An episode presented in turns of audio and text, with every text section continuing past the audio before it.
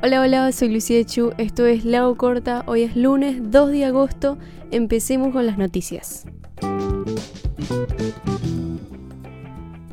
En Uruguay, agosto inició con una nueva suba en los combustibles y el movimiento agropecuario y comercial Un Solo Uruguay analiza manifestarse en contra de los aumentos.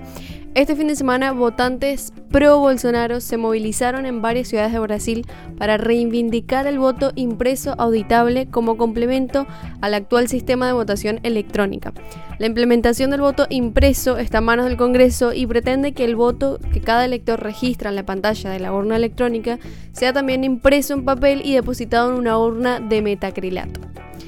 En Francia siguieron las protestas contra el certificado de vacunación y este fin de semana aumentaron su participación. Las autoridades calculan que las protestas del sábado reunieron a más de 200.000 personas a lo largo del país y al menos 76 personas, más de una veintena en París, fueron detenidas. Un audio filtrado reveló que hubo casos de comportamiento sexual inapropiado hacia niños por parte de empleados del refugio gubernamental para menores inmigrantes no acompañados en Fort Bliss, en el estado de Texas, en Estados Unidos.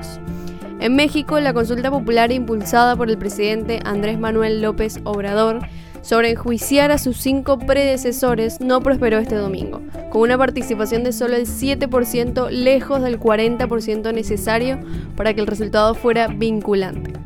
De igual forma, para el presidente mexicano no significó un fracaso debido a la baja participación y culpó al ente electoral de no tener entusiasmo para organizarla. La Unión Europea sancionó este lunes a la esposa del presidente de Nicaragua, Daniela Ortega, la vicepresidenta Rosario Murillo, y a su hijo Juan Carlos Ortega Murillo, así como a otros seis funcionarios de su gobierno por su responsabilidad en las graves violaciones a los derechos humanos en el país centroamericano. Científicos daneses advirtieron que la capa de hielo de Groenlandia experimentó un evento de derretimiento masivo la semana pasada en medio de una ola de calor que afecta al hemisferio norte de nuestro planeta. La cantidad de hielo que perdió la isla el miércoles pasado sería suficiente como para inundar el estado de la Florida con más de 5 centímetros de agua. La aplicación Zoom pagará 85 millones de dólares por violar la privacidad de usuarios en una demanda colectiva de privacidad en Estados Unidos, que acusaba a Zoom de compartir los datos personales de los usuarios con Facebook, Google y LinkedIn lo cual constituyó una violación de la privacidad de millones de personas.